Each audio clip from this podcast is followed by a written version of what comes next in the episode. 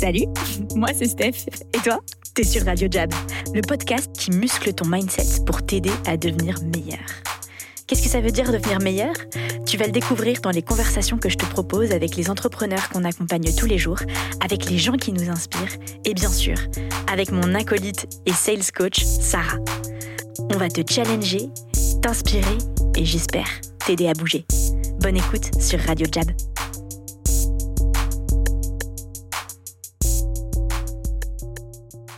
Aujourd'hui, je vous présente notre client Aurélien, le fondateur de Metroscope. Ensemble, on a parlé de monter sa boîte en hackant un grand groupe. On a parlé de la culture de la performance au travail et de la motivation des équipes. Et bien sûr, de vente, de la dimension émotionnelle et humaine que ça peut avoir, surtout dans une boîte industrielle. Bonne écoute.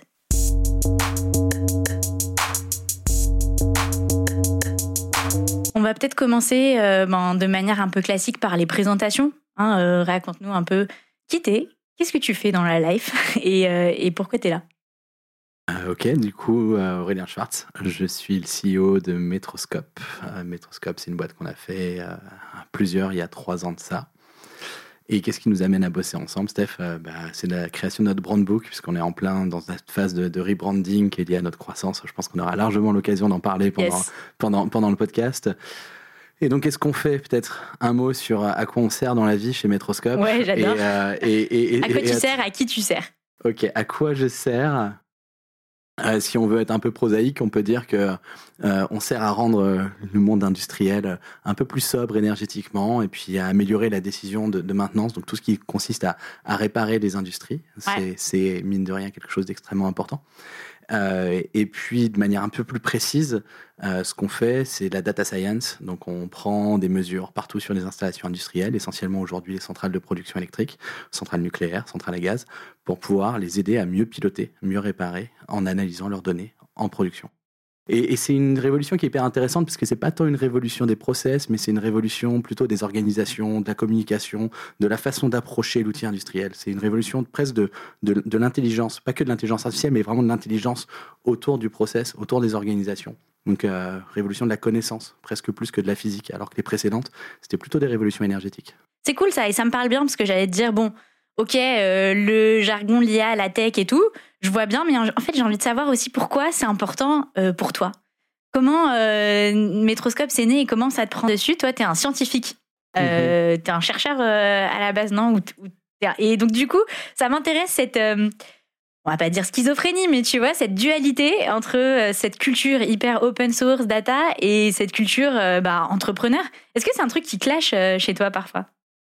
Ah, c'est pas du tout un truc qui clash, c'est au bon, contraire. C'est... Non, non, c'est... je, je suis hyper en paix avec ça, si tu veux. Même, euh... donc ouais, à la base, j'étais, j'étais chercheur, euh, donc chercheur à la R et D. D'ailleurs, les trois fondateurs de, de Metroscope, on était tous chercheurs euh, à la R et D d'E D F à la base. Donc, on bossait sur la data qui venait des centrales nucléaires, et donc on se posait plein de questions sur qu'est-ce qu'on peut faire avec ça euh, au regard de toutes les technologies euh, actuelles, et puis aussi de la connaissance qu'on a des process, et cetera.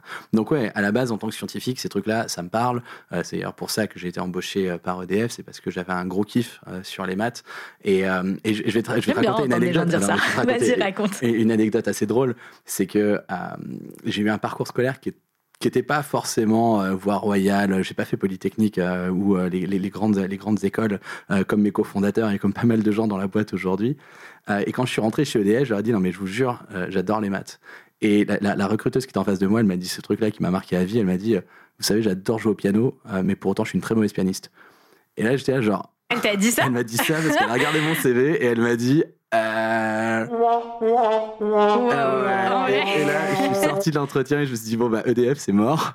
Du coup, comment t'as quand même atterri mais, chez mais attends, E D F ? ils, ils, m'ont, ils m'ont quand même embauché. Non, et comment j'ai atterri chez E D F ? Par la petite porte, en fait. J'étais prestataire pour E D F et, et chose plutôt rare, euh, E D F a cherché vraiment à me débaucher de ma boîte de prestataire. Alors, c'est pas forcément rare en fonction des directions dans lesquelles on se trouve, mais moi, à la R et D, c'est un fait qui est plutôt, euh, plutôt rarissime d'aller rechercher euh, dans les boîtes de prestataires avec lesquelles E D F travaille Euh, la capacité capacité à embaucher. Donc moi, c'est vraiment parce que je suis rentré en tant que contractant, euh, que j'ai eu euh, bah, bonne presse pour le travail que j'avais réalisé, que derrière E D F a poussé pour me recruter. T'as fait tes preuves, quoi. Donc j'ai fait mes preuves par, la, par le terrain, et finalement, c'est ça qui a été reconnu. Et d'ailleurs, in fine, euh, ils m'ont quand même embauché, euh, même si, euh, même mmh. si je ne suis pas un bon pianiste, a priori. mais, euh, mais, non, mais donc voilà, et du coup, euh, si tu veux, donc, euh, donc ça, c'était, c'était vraiment mon premier grand objectif dans la vie, en fait. C'était euh, de faire des maths, parce que... Euh... C'était un de tes rêves ? Genre, c'est un ah ouais, objectif non. dans ta vie ? Ah non, mais pour te, pour te donner un petit peu le, le, à quel point c'est un, un sujet presque intime, euh, ça a été un choix vraiment très difficile en sortie de prépa, d'accepter euh, de ne pas me dédier à une carrière universitaire. À ce moment-là, j'étais vraiment dans une logique de me dire « Ok, j'ai envie de faire des maths théoriques. » En plus, après, il y a plein de sous-catégories dans les maths. Moi, je détestais l'analyse, donc je détestais la partie très calculatoire des mathématiques. Ouais. Je suis très mauvais en calcul mental. Euh, et, et par contre, je m'épanouissais dans l'algèbre, dans les choses qui étaient assez abstraites. Et donc, moi, je voulais aller partir faire des maths théoriques. Qu'est-ce qui est beau dans les maths ? Qu'est-ce que tu kiffes autant ? Ah, mais qu'est-ce qui est pas beau dans les maths ? Les, ma- les, les, les maths, les maths c'est, c'est, en fait, c'est, c'est une espèce de construction de la pensée qui est complètement autosuffisante, qui est complètement hors du temps, et où tout est un édifice logique qui se tient absolument parfaitement, et tout est parfaitement déterministe et démontrable. Enfin, c'est, c'est incroyable. Un Vra- peu vraiment... l'inverse de monter ta boîte, non ? c'est, c'est, c'est, c'en est, c'en est assez loin, euh, mais ce qui est beau dans les mathématiques, c'est à quel point tu es capable de comprendre des choses, d'avoir cette espèce de eureka, j'ai compris, mmh. euh, sur des trucs qui sont euh, complètement fucked up, tu vois, complètement abstraits, genre pff, euh, tu vas voir quelqu'un, tu lui dis j'ai compris, euh, il va te regarder, il va dire ah, bah, moi j'ai clairement même pas compris ton problème, donc encore moins la solution. euh, et, et, et pour autant, c'est jouissif parce que, parce que effectivement, il y a un énorme challenge intellectuel qui va derrière ça. Donc, donc, donc moi j'avais vraiment, j'ai, honnêtement, euh, j'ai toujours été un peu un, un, un peu un puriste sur cette question des maths, ça m'a toujours beaucoup plu. Et, euh, et puis à l'époque, si je te fais carrément le, le retour en arrière, à l'époque, c'est, c'est ma copine de l'époque qui me disait « Tu vas pas faire une carrière universitaire, euh, no way, tu vas devenir complètement perché, tu vas vouloir faire plus que des maths et euh, je vais te perdre pour... » En fait, c'est je, Cédric Villani, genre c'est, araignée, ex- cravate ex- et tout quoi. Exactement, exactement. euh, j'ai, pas, j'ai pas envie d'être avec un, avec un marginal, grosso modo. C'est pour ça que t'as pas fait de carrière universitaire ? Et c'est même pour ça que, euh, j'ai, alors c'est pour ça que j'ai, j'ai, j'ai refusé pas mal de choses. J'ai refusé un Master of Science à Columbia à l'époque pour, pour, entrer, pour entrer en France, pour pouvoir, euh, pour pouvoir euh, bah, justement euh, être sur quelque chose, d'être un petit peu plus terre à terre, mais parce qu'à l'époque j'avais peut-être, euh, je voyais mes priorités un peu différemment. Mm. Euh, et puis de fil en aiguille, alors du coup j'ai fait une école dans euh, l'eau potable et l'assainissement, donc franchement assez loin de ce que je fais aujourd'hui. Et, et en fait, euh, si tu veux, très vite quand j'ai commencé ma carrière, je me dis ok, je vais quand même monter à Paris. Euh, et, euh, et puis j'avais, j'avais, j'avais quand même cette idée que j'avais envie de m'éclater un peu, j'avais envie de faire des trucs sympas et, et donc euh, l'eau potable, euh, euh, respect pour tous ceux qui travaillent dans, dans ce domaine-là, hein, c'est un domaine extrêmement intéressant et mmh. important, euh, mais pour autant c'était un domaine que je trouvais beaucoup trop maîtrisé en fait, il n'y a, a pas de place pour la créativité, ou en tout cas je ne la voyais pas. Mmh. et, et donc à ce moment-là j'ai l'occasion de travailler sur la modélisation de l'accident de Fukushima avec l'I R S N qui est l'Institut de radioprotection et sûreté nucléaire français, euh, en tant que contractant à l'époque, et, et ça c'est vraiment l'occasion que j'ai tout de suite saisie en me disant c'est génial, je vais pouvoir comprendre un peu mieux ce qui s'est passé sur la catastrophe de Fukushima, je vais pouvoir mettre les mains dans les codes, et, euh, et donc j'ai vraiment commencé comme ça, et c'est par ce biais-là que derrière j'ai pu rejoindre E D F, euh, d'abord en tant que prestataire, ensuite euh, embauché. Et, euh, et c'est ce qui m'a mis en paix, mais véritablement, avec euh, avec mon cursus académique. Et donc du coup j'ai eu un parcours un peu un, un, un peu un peu original pour arriver là où j'étais, euh, mais par contre ce qui m'a vraiment mis en paix avec tout mon cursus éducatif, avec les maths en général, et qui fait qu'aujourd'hui j'en fais plus et je le vis bien, euh, c'est euh, quand on a réussi à avoir euh, les dépôts des brevets qui aujourd'hui ont encore fondé Metroscope, hein. Metroscope repose sur des brevets, euh, ah, dans on va les y technos, venir à ça, ouais. et euh, et donc le jour où tu as cette conviction d'avoir inventé un truc avec des collègues, en plus qui sont des amis, euh, enfin des amis pour la vie, tu vois, des, des, des B F F. des B F F. Euh, des B F F, yes, exactly. donc, euh, donc, euh, donc quand tu es... Non mais attends, à ce point, mais ça c'est une autre anecdote, mais à, à, à ce point que David, avec qui on a fait la boîte, euh, c'est lui qui m'a fait mon tatouage sur le bras euh, quand on a célébré notre pro- pro- premier projet canadien à Toronto, donc euh, c'est te dire, tu vois. Donc, donc, donc je l'ai... dit beaucoup de choses, ouais. Je l'ai, je l'ai un peu sur le corps, tu vois. Euh, et, euh, et ouais, donc, donc tout ça pour dire, euh, je pars donc à ce moment-là donc chez E D F, on a ces algos, on a les brevets qui sont posés, et à ce moment-là, je sais pas, j'ai une espèce de, c'est une espèce d'épiphanie, je sais pas si ça, si ça se dit bien en français, ça parle, ouais, ça, ça, ça, ouais, ouais. ça, ça parle, ça, ça, ça une révélation bien. En fait. Ouais, et, et, exactement, de qui est, qui est la suivante, qui est c'est bon, euh, j'ai construit un truc en maths. Alors ok, c'est un, sur un secteur de niche, c'est pour un sujet industriel, c'est tout ce qu'on veut, mais n'empêche qu'on a construit un truc, alors collectivement, on a construit un truc en maths euh, qui a de la valeur, qui sert à quelque chose, euh, qui est nouveau, puisqu'on a les brevets pour, pour le prouver, et, euh, et à ce moment-là, je me sens un peu plus en paix avec moi-même, parce que j'ai l'impression que ça faisait peut-être cinq ans que je courais derrière, une espèce de rattrapage euh, par rapport à une petite frustration que j'avais quand même gardée du fait de ne pas avoir fait un cursus mathématique. Et en fait, quand j'arrive à la R et D d'E D F, alors je ne devrais peut-être pas dire ça, mais la R et D d'E D F, c'est un endroit où euh, finalement on est faiblement euh, drivé, donc faiblement managé, mais où on a un champ des possibles et un accès à l'information, à de la data, aux technologies, à de l'expertise qui est, qui est franchement unique, qui est absolument unique. Il y a, mmh. il y a plus de deux mille chercheurs, euh, il y a six cents millions d'euros annuels qui sont mis dans la R et D d'E D F. Donc, tu peux imaginer la force de frappe de cette R et D, c'est colossal. Donc, quand tu es créatif, que tu aimes les maths, ouais. euh, que tu as de l'innovation, que tu as de la... Que t'as de la t'as, en fait, tu as une cour de récré pour, euh, pour t'éclater, quoi. C'est incroyable. Ouais. Enfin, c'est le meilleur laboratoire qui soit. Après, il faut quand même avoir une forte dose d'autonomie parce que c'est aussi facile entre guillemets, de s'y perdre. Mais donc, moi, quand j'arrive dans cet environnement-là, euh, c'est vraiment le moment où je me réconcilie avec les maths, je me réconcilie avec mes études, je me dis, bon, peu importe mon parcours, aujourd'hui, je travaille avec les gens avec qui j'avais envie de bosser, sur les sujets qui me passionnent, c'est génial. Et donc, vas-y. Je suis obligée. je suis obligée de faire cette petite interruption avant que j'oublie, parce que euh, tu m'as fait réfléchir au fait que souvent, c'est... ça peut être des frustrations qui nous drivent, où tu vois la quête euh, de ce qu'on fait, et en fait, c'est souvent de résoudre euh, une frustration. Et donc, je me demandais si tu avais ça aujourd'hui. Quelle, c'est quoi ta frustration que tu essayes de résoudre aujourd'hui ? euh, si, Je crois que je suis un peu mélancolique et du coup, euh, euh, du, du coup effectivement, moi, j'ai toujours un peu ce sentiment, euh, à titre personnel, euh, d'être soit un peu trop dans le passé, soit un peu trop dans le futur. Et, euh, mmh. Jamais dans la bonne time zone, le gars. Je, je, suis, rarement, je suis rarement au présent, ouais. Ça, et ça, ça peut me poser des problèmes. Euh, et donc, euh, donc, oui, je pense que cette frustration, ouais, ça a été, ça a été un énorme... Um, un énorme driver en fait, ça a été vraiment quelque chose, euh, il, fa- il fallait que je me mette en paix avec moi-même en fait, je pouvais pas, je pouvais pas être dans la prod, enfin si tu veux, il euh, y, y a pas mal, et, et, et, et il en faut et heureusement, il euh, y a pas mal de gens qui vont être bons dans le fait de faire de la production documentaire, dans le fait de, d'être sur des méthodes qui sont, mmh. euh, qui sont assez compliquées mais qu'il va falloir appliquer proprement. Bon, euh, moi j'ai un profil qui est plus créatif, euh, je sais pas si je suis cerveau droit ou cerveau gauche, peu importe, mais, mais en tout cas, euh, je suis dans, je suis dans la partie euh, un peu moins euh, analytique, un peu moins linéaire et, et un petit peu plus créa et, euh, et donc euh, et donc j'avais besoin des challenges intellectuels, euh, j'avais besoin de m'épanouir dans un contexte où je pouvais apporter quelque chose de neuf et, euh, et honnêtement enfin je remercierai jamais assez la franchement hein, je remercierai jamais assez la R et D de m'avoir fait confiance malgré mon profil parce que derrière euh, ça a été l'éclate, ça a vraiment été l'éclate. Et en plus de ça, ça m'a permis de bosser avec des gens absolument brillants, avec qui d'ailleurs tellement cool et tellement brillants que je continue de bosser avec eux. C'est quoi la frustration qui te fait avancer aujourd'hui ? Je dirais, tant qu'on n'aura pas équipé euh, tout le parc de production électrique mondial, je serai toujours un peu frustré. Tu vois. Je serai toujours un peu en mode, euh, franchement, on a une super techno, elle mérite, elle mérite tellement euh, d'être étendue, elle mérite d'être connue, elle mérite d'être déployée. Et, et même, je, je, je dirais même, c'est mon petit côté scientifique, même si c'est pas ma boîte qui les déploie, tu vois. Ouais. À la fin, il faut que cette technologie, elle aille sur le parc industriel, et pas que les centrales nucléaires, mais vraiment toutes les centrales de production électrique et les autres. Pourquoi ? Parce que, tout simplement, c'est le futur. Et aujourd'hui, honnêtement, on est les seuls à savoir le proposer. Et donc, enfin, il n'y a pas de question à se poser, si tu veux. À un moment donné, si tu as dans tes mains quelque chose qui est aussi puissant, enfin, c'est presque une responsabilité. Et ouais. donc, ma, ma, ma frustration aujourd'hui, c'est euh, à chaque fois qu'il y a quelqu'un qui comprend rien à notre proposition de valeur, qui comprend pas notre soft. Je suis là, genre, mais vous comprenez pas que c'est important. Vous, ouais. et, et, et, c'est, et c'est terrible.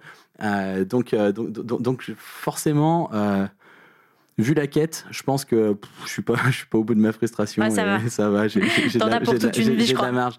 euh, j'ai de la marge. Après. Euh, Après, peut-être que sur un terrain plus personnel, euh, c'est évident aussi que euh, ça contribue, ça contribue de deux choses euh, assez opposées. Ça contribue de, de l'accomplissement de soi-même, ça contribue de, de, de, de cette espèce de sérénité qui, fait de ce, qui, qui consiste à se dire quand même à un moment donné qu'on est à peu près fier de là où on en est. Euh, je pense que c'est important quand on se regarde dans le miroir, mais, euh, mais c'est une sérénité qui est sur un temps long. Euh, justement, on reparle des temps courts et des ouais, temps longs. Ouais, ouais, c'est un cet très accompli- bon sujet, ça. Cet accomplissement, c'est un accomplissement qui est sur un temps long. Tu l'apprécies ouais. plutôt sur une vie, tu l'apprécies sur un parcours. Mais le quotidien, pff, c'est tellement dur. Mais c'est tellement dur, je te jure, Steph, c'est tellement dur. C'est quoi qui te challenge le plus? T'as l'air vraiment... C'est dur. Qu'est-ce qui est le plus dur? Mais... Parle-moi un peu de ça, j'aime bien. Moi, j'aime les histoires ouais, de héros, et non, donc tous tu, les héros, ils vois, vont mais... par la souffrance. Ouais, mais, la mais... souffrance, c'est dans le parcours initiatique. Je, je, je, c'est beau. Je, je, je, ah ouais, il n'y a pas de problème. La souffrance, c'est dans le parcours initiatique. Ça, ça je ne te le fais pas dire. Euh...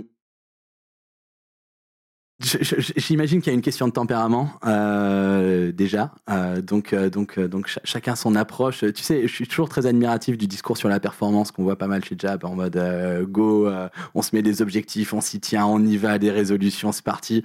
Euh, c'est tellement pas paradoxalement mon approche en fait des choses. Mmh.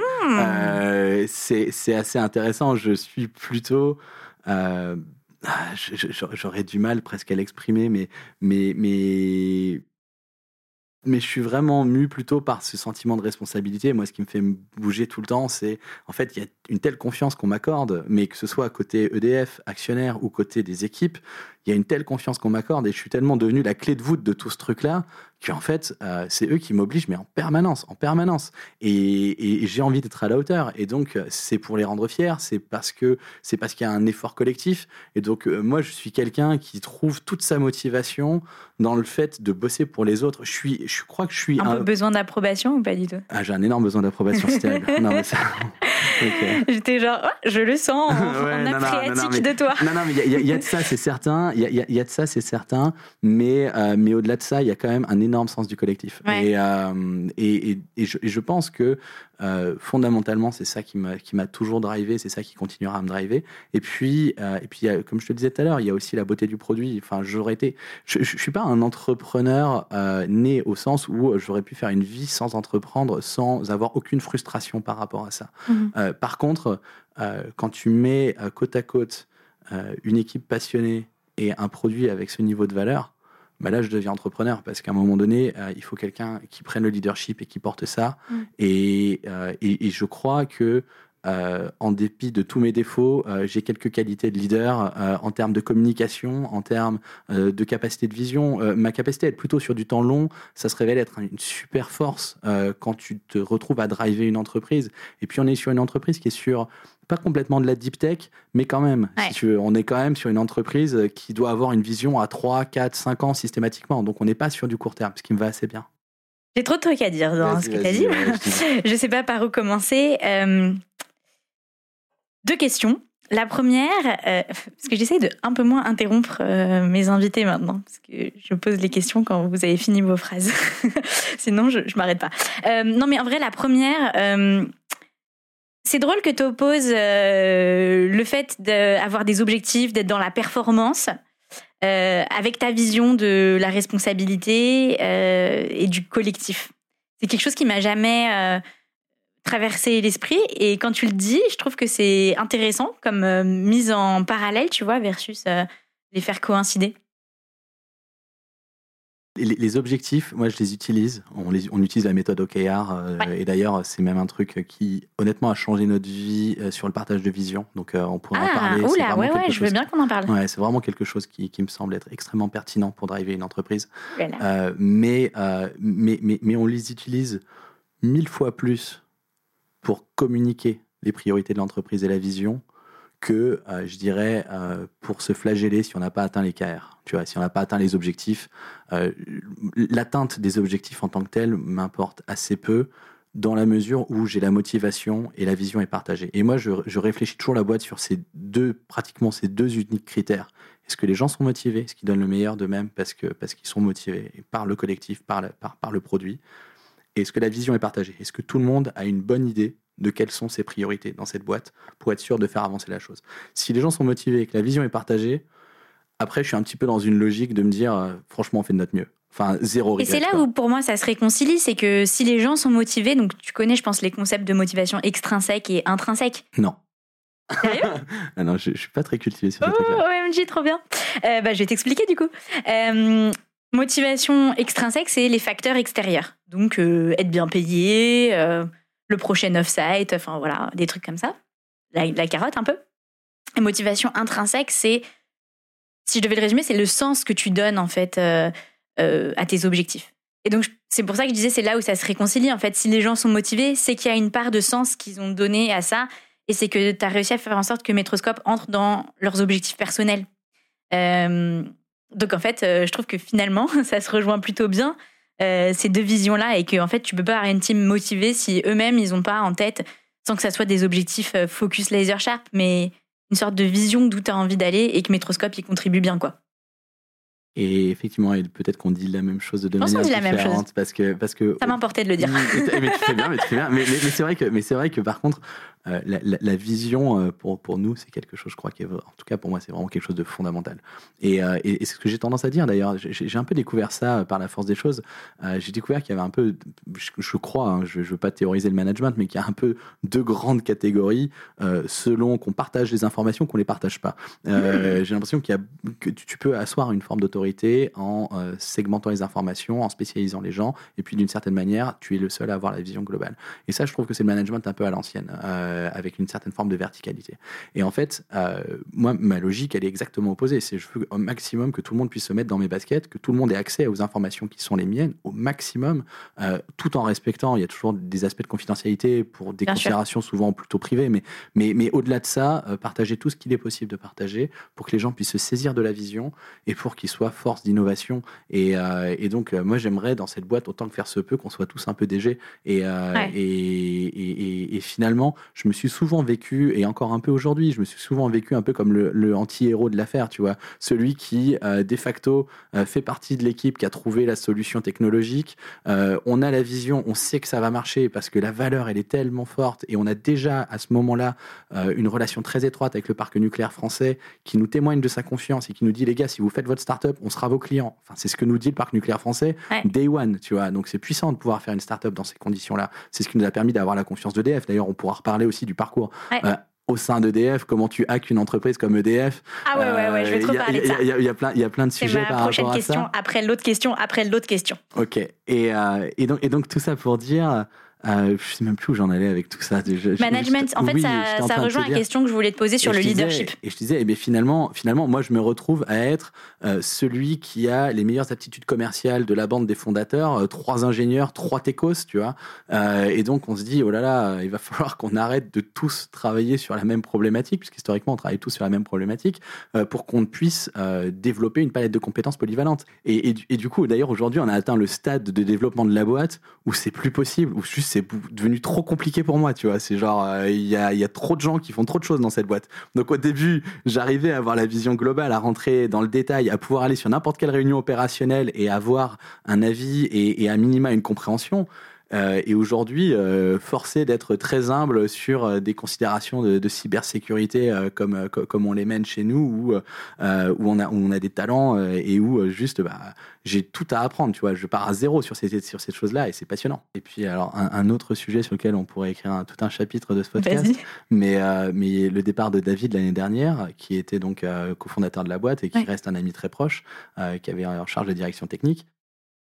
Quand, quand il se casse, on est en plein dans cette situation où on est sur quelqu'un qui a une confiance absolue de la part de tous, ouais. euh, et, euh, et on n'a pas forcément vu venir et, euh, et, bah, et tu te rends compte que tu es en plein dans cette situation où tu penses que les choses roulent et en fait bah, elles ne roulent pas tant que ça et tu n'as pas ouais. assez de feedback parce que euh, tu es en confiance et, euh, et, et paradoxalement euh, c'est, c'est, pour ça, c'est pour ça qu'en fait je te dis, c'est pour ça qu'il faut toujours essayer d'avoir une analyse un peu froide euh, de, de comment tu dois positionner ton et temps. Et qu'est-ce que ça t'a appris pour la suite de la boîte, euh, ça m'intéresse de, de comprendre en fait euh, comment ça a changé ta trajectoire, euh, cet événement. Euh, la première question, c'est qu'est-ce qu'on fait de la qu'est-ce qu'on fait de la gouvernance et, euh, et donc là, on, je commence à faire de la promotion interne et aussi euh, à essayer de théoriser un petit peu la compétence. Euh, donc on a vraiment une approche matricielle aussi bien sur la dimension de qui est responsable des projets, qui est responsable des compétences et qui a une responsabilité managériale. On peut cumuler les casquettes ou ne pas les cumuler. Ouais. Euh, et, et on met en place un petit peu un, un premier cercle managérial qui est toujours euh, un cercle hyper actif, hein, et qui nous permet justement, dès qu'on a des sujets un peu de, de, de vision, dès qu'on a des sujets un peu plus long terme, de, de le partager. Et ce qui est assez drôle, c'est que euh, à ce moment-là, alors même que je ne l'avais pas encore mis en place et que je ne leur avais pas encore dit ce qu'il en était, Euh, à peu près tous les gens que, que, que, que j'avais pressentis pour le, pour le sujet m'ont envoyé collectivement une espèce de lettre qui était Aurélien, rentre à Paris, s'il te plaît. On a besoin de toi maintenant parce que, euh, je sais pas si t'es au courant, mais David s'en va. Alors bon, je leur avais annoncé, donc c'était un peu provoque. Euh, mais donc du coup, bah, on a besoin de savoir comment on va faire parce que, parce que nous, on veut être responsabilisé dans le départ de David parce qu'on a quelque chose à dire sur la direction de cette société et on veut t'aider. Et... C'est hyper gratifiant d'avoir quand même des gens de ta boîte qui t'écrivent ça. Enfin, tu te dis, euh, they ouais. give a shit, quoi. Alors, they give a shit, yes. Oh, j'ai dit anglais, oh pardon. Yes. Alors ça c'est clair, non mais ça c'est clair que ça veut dire une chose, ça veut dire que le, euh, allons-y pour l'anglais, que le commitment il est franchement là. L'engagement, euh, l'engagement. l'engagement. L'engagement, la dedication. Ouais, c'est plus de mots anglais encore, vas-y. Et non, non, du coup, du coup effectivement, ça veut dire, ça veut dire que évidemment l'engagement il est là. Euh, ça veut dire aussi, je te disais tout à l'heure que ma responsabilité là je la sens bien hein, parce ouais. que les mecs ils sont quand même tous en train de me dire euh, c'est le moment où on a besoin d'un leader, qu'est-ce que tu fous à Berlin, qu'est-ce que tu fous à Berlin, alors même que je discute avec chacun individuellement et que justement je suis exactement en train de, de traiter cette problématique. Mais du coup qu'est-ce que j'ai fait, j'ai pris le premier avion, je suis rentré à Paris, je suis allé les voir, on s'est fait une journée off, off-site, désolé. euh, et, euh, et on a échangé sur tout ça et puis d'ailleurs on est arrivé à, à, à l'organigramme qui est, qui, est, qui, est, qui est celui qu'on a actuellement et qui euh, me semble est, est, est fonctionnel, mais, euh, mais, mais, mais du coup c'est tout ça pour dire que en fait au moment où ce cofondateur part, c'est un moment où on commence à être vingt-cinq dans la boîte, vingt vingt-cinq, et c'est vraiment le moment où il faut libérer la gouvernance, il faut, il faut, mmh. il faut responsabiliser par thématique, il faut construire cette approche matricielle et finalement euh, la gouvernance bicéphale qu'on a eu longtemps a un peu mis un couvercle à ça et donc l'un dans l'autre. Euh, et, euh, et David, je ne sais pas si tu écouteras ce podcast, mais j'espère. Euh, salut mais David. J'espère que tu l'écouteras. Mais l'un dans l'autre, c'est, c'est une bonne chose, je pense, sur euh, sur sur la maturité en termes de gouvernance de l'entreprise, parce que ça nous a permis de mieux distribuer et d'être un petit peu plus horizontal.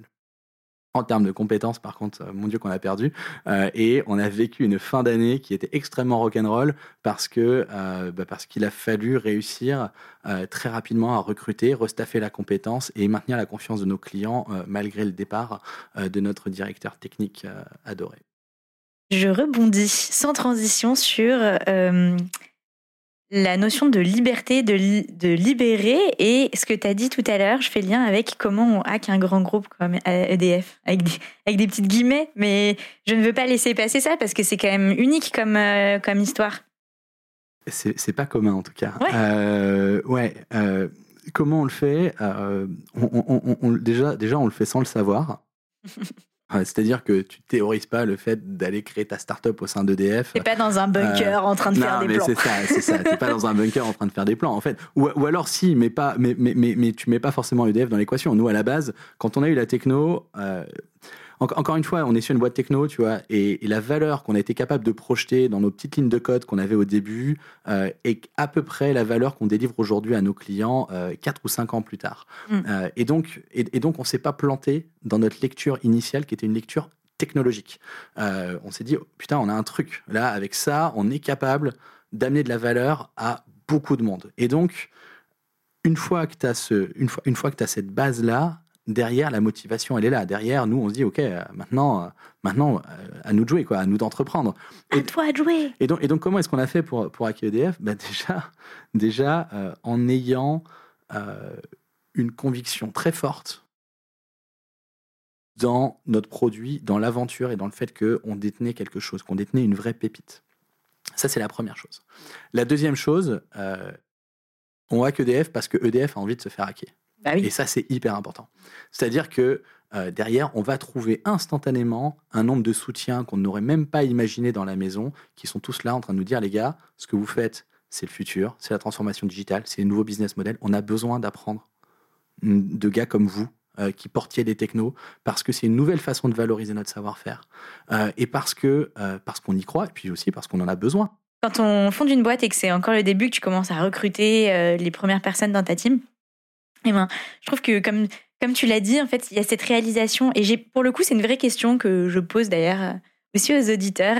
Euh, mais moi, je m'interroge toujours entre le fait que ben, toi, ta boîte, c'est ta life. Enfin, tu vois, genre quand t'es le founder d'une boîte, c'est dans tes tripes, quoi. Je pense que à, à différents degrés, mais t'y penses quand même tout le temps. Je, je le nuancerais parce que ah. c'est vrai... Euh... Mais t'as pas besoin d'être le founder pour ça. Mais vraiment, t'as pas besoin d'être le founder pour ça. Ah bah voilà, bah, du coup, on peut avoir un bon dialogue là-dessus parce que j'allais dire que globalement, quand tu sors du noyau des allez, dix premiers employés, tu vois, Euh, après, y a, moi, j'ai vu beaucoup de tensions entre des gens qui sont hyper motivés par le job, mais pour le coup, c'est pas leur life. Euh, et euh, ils vont être peut-être... Euh, c'est pas forcément moins engagés quand ils sont là, mais la vision, en fait, de ce que ça veut dire travailler pour euh, cette boîte est différente. Et je l'ai vu arriver plein de fois, et du coup, ça m'intéresse d'avoir ton point de vue là-dessus. Les, les, d'une manière générale, hein, je crois que la, la, la première règle du management, c'est de faire des cas particuliers, parce qu'on a tous des drivers différents, et il faut à chaque fois respecter l'individu. Euh, et donc, il euh, y a des individus qui sont drivés émotionnellement par qu'est-ce que leur management va penser d'eux, et, et par le collectif. Il y a des individus qui vont être drivés par des considérations plus euh, d'équilibre vie pro-vie perso, qui vont avoir une, un rapport plus contractuel à leur travail, euh, et qui vont euh, super bien faire leur boulot sur le temps de présence, et ouais. puis euh, shifter complètement. Moi, je sais que j'en suis complètement incapable, mais je sais aussi que j'observe que j'ai des gens qui sont comme ça. Ces gens-là sont précieux parce qu'ils créent de la sérénité. Ils créent vraiment de la sérénité parce que les mecs border euh, comme moi qui sont tout le temps en train de réfléchir et de penser au boulot, euh, ils, ils, ils, ils, ont leur, ils ont leur propre faiblesse et leur propre risque qui est d'être aussi euh, peut-être dans le surinvestissement, qui sont peut-être euh, plus sensibles à avoir des breakdowns. Et des, donc, donc, donc, donc il faut faire attention. Euh, la, la, c'est, encore une fois, c'est un temps long. Euh, chez nous, on a effectivement on a des gens qui sont euh, des passionnés, puis on a des gens qui sont moins passionnés, euh, et, euh, et ça vit très bien ensemble en fait, parce que tant que tout le monde a un sens du collectif, la diversité ça devient une super force en fait. Et donc, euh, et donc, et donc si tu veux, on le, on le voit même assez bien parce que comme on a un bureau à Berlin, la culture allemande typiquement, c'est pas de parler du taf à vingt-deux heures quand t'es autour d'une bière, tu vois, c'est vraiment pas ça. À Paris, c'est beaucoup plus facile de le faire. Vrai, en Allemagne, ça va être beaucoup moins la culture. Euh, ok, fair enough. Euh, en vrai, ça, ça change. Pour moi, ça ça, ça, ça, ça change pas grand-chose à la, ni à la performance euh, et encore moins euh, globalement à, à la motivation des gens au sens où euh, ils te donnent tous quelque chose comme euh, quarante heures par semaine de leur temps. Certains t'en donnent plus, ouais. D'autres se limitent à ça. On peut pas leur en demander plus, il faut surtout pas leur en demander plus. Et moi, je suis plus souvent dans une situation où j'essaye de dire à ceux qui travaillent trop d'arrêter de bosser euh, que l'inverse, si tu veux. Donc moi, je suis plutôt tranquille quand je sais que les gens font pas plus d'heures que ce qu'ils sont censés faire parce que ça me rassure sur leur fiabilité sur le long terme. Parce que le truc, le pire que tu puisses avoir dans une boîte, c'est d'avoir quelqu'un d'hyper performant pendant six mois. C'est clair. Qui, qui se casse. Pourquoi ? Parce que ça va plus. Et alors, la performance pendant six mois, elle est effacée instantanément au moment où tu perds la compétence, que tu dois repartir sur un processus de recrutement à zéro. Donc, je préférerais mille fois avoir quelqu'un qui est à quatre-vingts pour cent, soixante pour cent, qui construit la compétence, surtout sur des compétences aussi techniques que les nôtres. Les compétences, elles sont rares, euh, elles sont difficiles à trouver. Et quand on a les con- candidats, on est quand même encore sur des parcours de formation interne de trois à six mois pour qu'ils commencent véritablement à être autonomes. Donc, euh, quand tu es dans un contexte comme celui-là, tu mises sur la compétence, la motivation des gens. Et la motivation, quelle que soit sa nature. Je pense que le fait, euh, c'est bien ce que tu dis, et c'est une bonne leçon qu'on peut extrapoler à plein de boîtes, parce que tu l'as dit sur les compétences de Metroscope, on est vraiment sur des trucs hyper niches, donc les gens sont rares, donc tu veux les garder sur le long terme. Peut-être le fait d'avoir fait une boîte industrielle aussi, où les, les timelines sont différentes.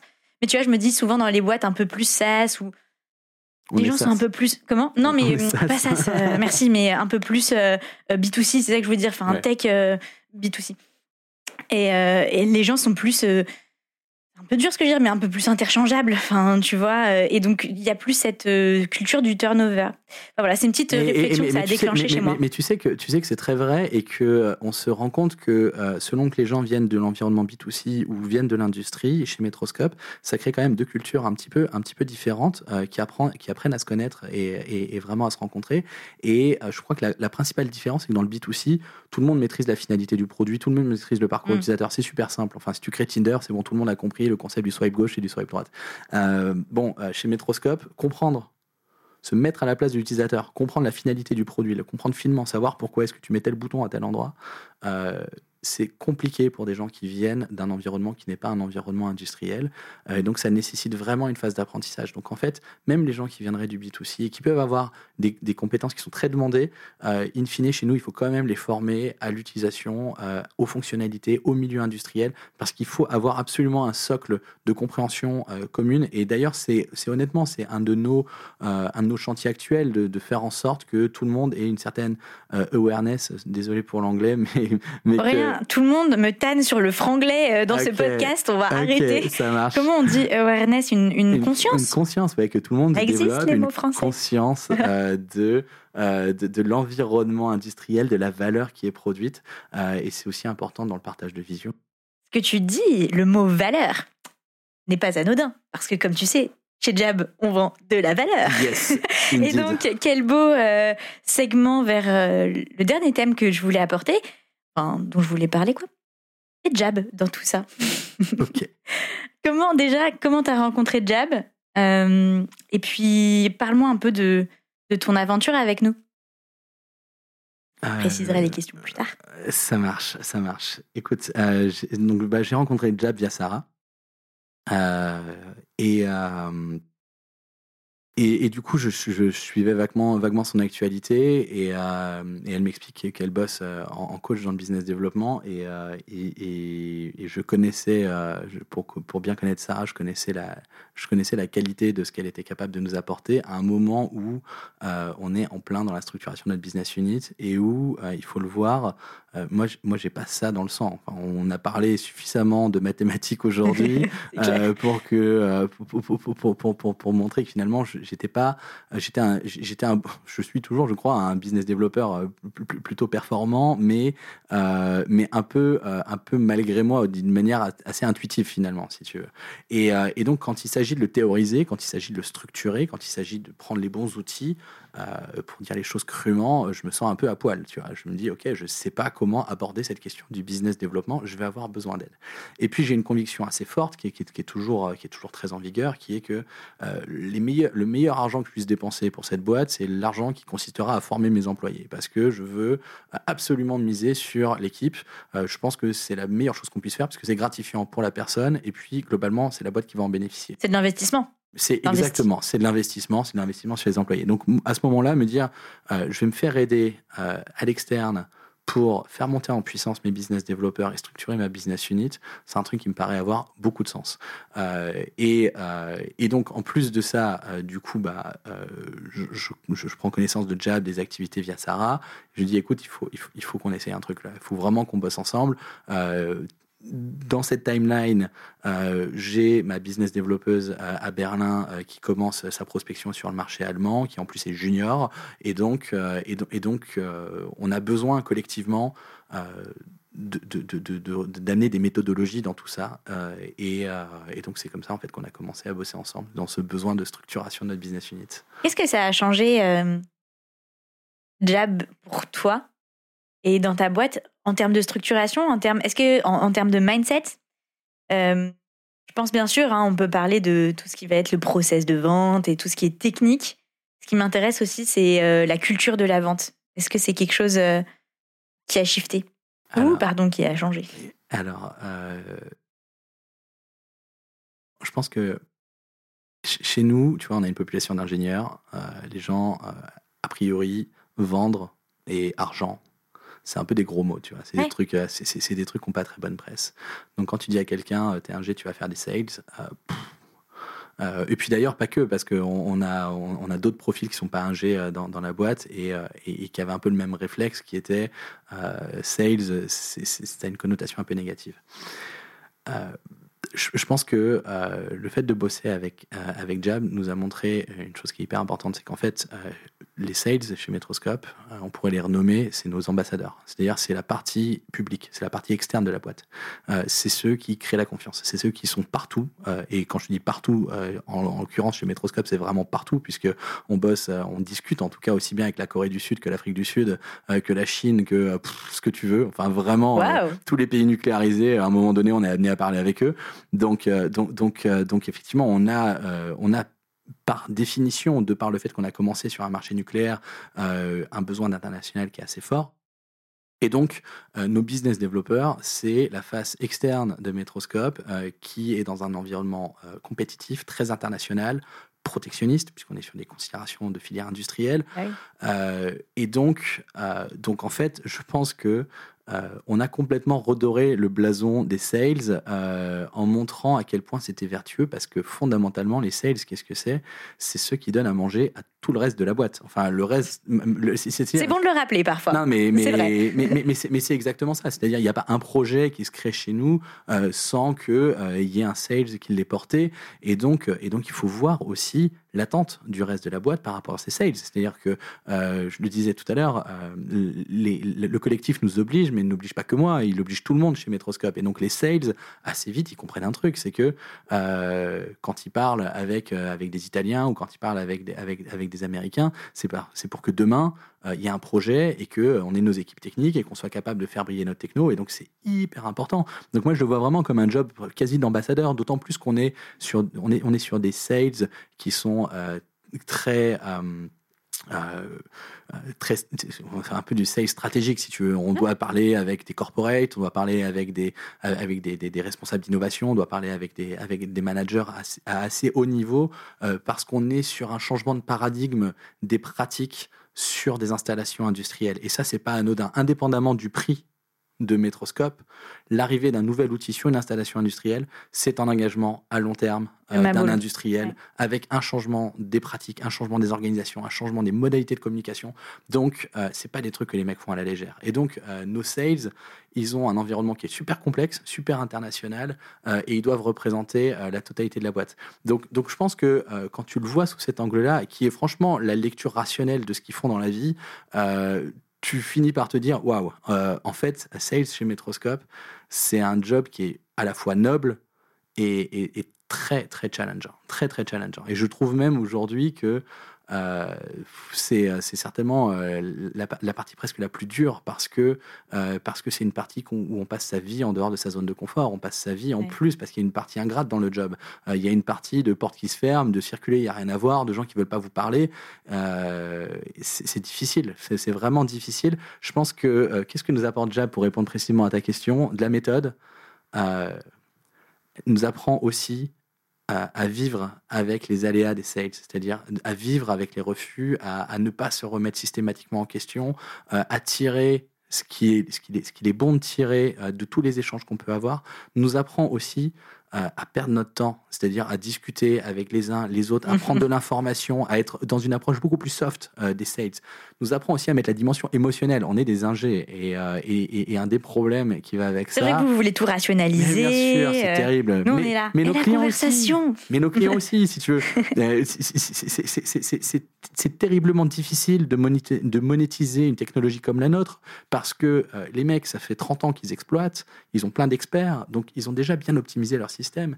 Et à la fin, eux, ils vont réfléchir en des termes extrêmement pragmatiques qui est euh, quel est tout, tout considéré euh, mon retour sur investissement, donc c'est-à-dire qu'est-ce que je vais faire mieux grâce euh, à votre à, à votre logiciel d'un point de vue de mes process. Et euh, et le, la difficulté, c'est que je le disais en introduction, l'intelligence artificielle, c'est une révolution des organisations, ouais. plus que des process. Et donc les gens ne voient la valeur qu'au travers des process, c'est-à-dire la voient au travers, dans notre, dans notre jargon, des mégawatts, de, de, de, de, de, la, de, de vraiment de, la, de, de, de ce qu'ils vont vendre ou bien de ce qu'ils vont consommer, mais avec une approche très rationaliste des choses. Alors même que euh, une des choses importantes qu'on leur apporte, c'est un changement de paradigme, c'est une révolution de la communication. Un, un, je vais donner un exemple très précis. Euh, très récemment, là, on a fait une montée de version du logiciel pour la totalité parc nucléaire. Okay. Et un des premiers mails qu'on reçoit, c'est un des mails euh, des directeurs corporate d'E D F qui nous dit euh, je, suis allé, je, suis allé, je suis allé voir telle centrale, euh, j'ai, j'ai tout compris de ce qui se passait sur cette centrale, j'ai retrouvé mes petits. La valeur d'avoir un logiciel qui est utilisé aussi bien par les mecs sur site que par le corporate, qui crée du coup une base unique de vérité sur l'état de l'installation et qui peut être partagé avec n'importe quel service au sein de, la, au sein de l'entreprise, c'est complètement fou, en fait. C'est-à-dire, il y a pas de, les, les, il n'aurait pas dit ça de quatre-vingt-dix pour cent des logiciels métiers qui sont utilisés sur la centrale, simplement parce qu'ils lui sont inaccessibles, parce qu'on euh, n'est pas sur une technologie qui génère peut-être suffisamment de valeur ajoutée ou suffisamment d'éléments de synthèse pour permettre euh, d'avoir ce niveau de lecture-là. Et donc, quand tu dis de l'émotion, parce que ça m'a frappé quand tu dis que, voilà, par rapport à une population type ingé, Euh, Jab, ça t'aide à remettre de l'émotion. C'est ça que tu dis, c'est la perception oui, de la non, valeur, en fait.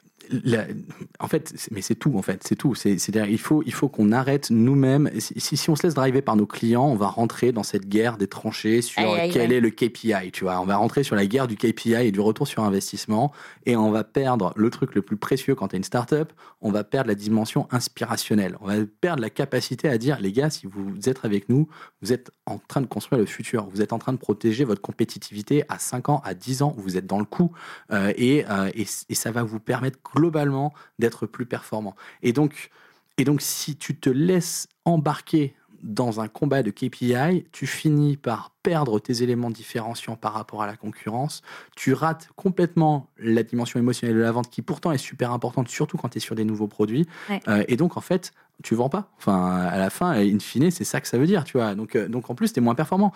Donc, il faut absolument remettre, euh, je dirais, la composante humaine de la vente. Et c'est presque le paradoxe des ingénieurs. Ils se plaignent du fait que la vente, c'est un truc euh, qui est un petit peu, euh, un peu, un peu ingrat et puis peut-être un petit peu sale. Mais en même temps, euh, ils lui donnent pas une chance d'aller vraiment dans toute cette dimension aussi émotionnelle euh, qui est tellement importante euh, et, euh, et, et qui, quand ils s'en rendent compte, finissent par se dire ah, mais en fait, c'est un petit peu moins... Euh, c'est, c'est, c'est, je dirais, c'est, c'est, un peu, c'est, c'est un peu moins radépâquerette que, que je l'avais imaginé. Finalement, il y a une, il y a une vraie beauté, il y a vraiment ouais. une notion de confiance, il y a, il y a, il y a vraiment une notion de, de, de, de, de construire un réseau et d'interagir avec des gens. Et en plus, des gens passionnants, parce qu'il faut voir les gens à qui on parle. Enfin, c'est des gens qui sont passionnants, ils ont tous des histoires. Donc c'est cool. Je pense que tu l'as bien dit, la vente, c'est aussi, euh, ça a autant de profondeur que tu veux bien lui en donner. Et c'est aussi humain que tu veux bien le rendre. Et en général, plus, tu, plus c'est humain, plus ça, ça marche bien pour tout le monde, quoi.